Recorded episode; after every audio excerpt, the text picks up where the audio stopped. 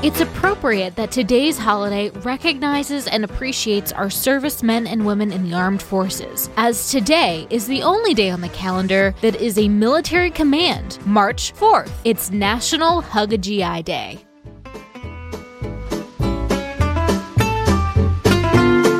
Welcome to Taco Cast podcast. Every day's a holiday. No, really, it is. Did you know that literally every day is a holiday? I don't know about you, but I love having a reason to celebrate every day. Whether it's your favorite foods day or something else totally random, happy holiday to you. You may be wondering, what does the term GI stand for and where does it come from? According to history.com, quote, the origins of this popular name are somewhat murky. A popular theory links the term to the early 20th century where GI was stamped on military trash cans and buckets. The two letter abbreviation stood for the material from which these items were made galvanized iron. Later, the definition of GI broadened, and during World War I, it was used to refer to all things Army related. When this happened, GI was reinterpreted as government issue or general issue. The prominence of the term grew over time into World War II, into being used for soldiers when cartoons cartoonist Dave Breger was drafted into the Army and is credited with coining the term G.I. Joe with his comic strip of the same name. In 1964, Hasbro debuted the G.I. Joe doll. Our servicemen and women and their families provide an invaluable service and duty to our country. There are about 1.4 million active duty military personnel in the U.S. today. They risk their lives for our freedom and safety. So today is an important day to thank these people for all they do.